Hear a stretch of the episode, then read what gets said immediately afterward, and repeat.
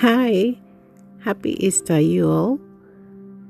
Um, today I was speaking to a friend of mine, and um, you know, we were just looking back. We took a stroll back, you know, down memory lane to assess and uh, you know look out, look upon how we have lived our lives, and then um, during our discussion, something came up as to the decisions we have made in life and how we bear the consequences of those decisions.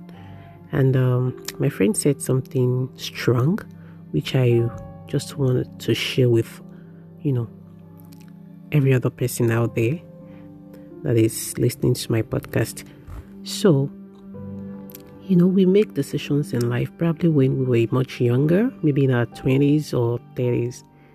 And whatever decision we make, we get to live with them and we get to see their results, you know, after maybe a decade or, or more.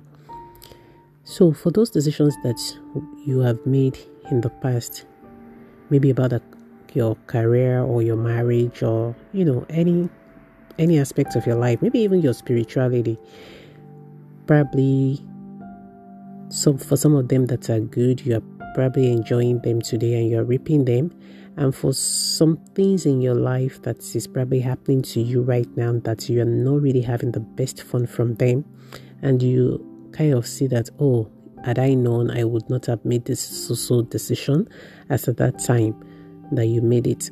Well, it's I, can understand your bravery and your courage to accept you the consequences and not to feel the need to change it or probably to even um, engage in some other palliative um, solutions to make you feel better for your decision. But I want to tell you, still in the spirit of Easter, I will tell you the story or I will remind you the story of um, what happened on Calvary.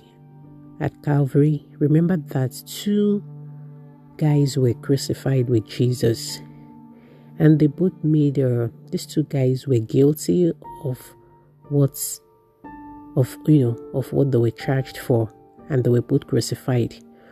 But one of them decided or took a bold step to ask jesus for mercy while the other one accepted the consequences of his action. He accepted his punishment and he accepted the damnation.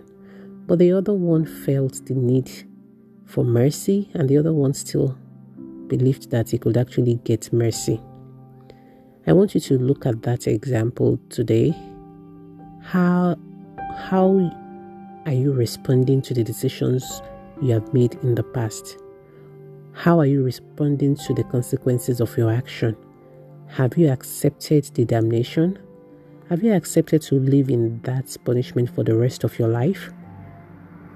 Or do you believe that you can have mercy? Do you believe you can take it to God in prayer for Him to make a turnaround? I want to encourage you this day, and this is my Easter present to you, my friend that is listening to me out there. There is always mercy with God. God created us and is very much aware of the mistakes and the errors that we can commit as human. The Bible says that God will not always chide with man. He said, My spirit will not always strive with man. That is God because He said He knows that we are human and we are frail. So He does not reward us according to our iniquities, and God expects us to ask for mercy even when we have disobeyed Him, even when we have made mistakes. So God knows so don't judge yourself and don't crucify yourself. Don't nail yourself to the cross.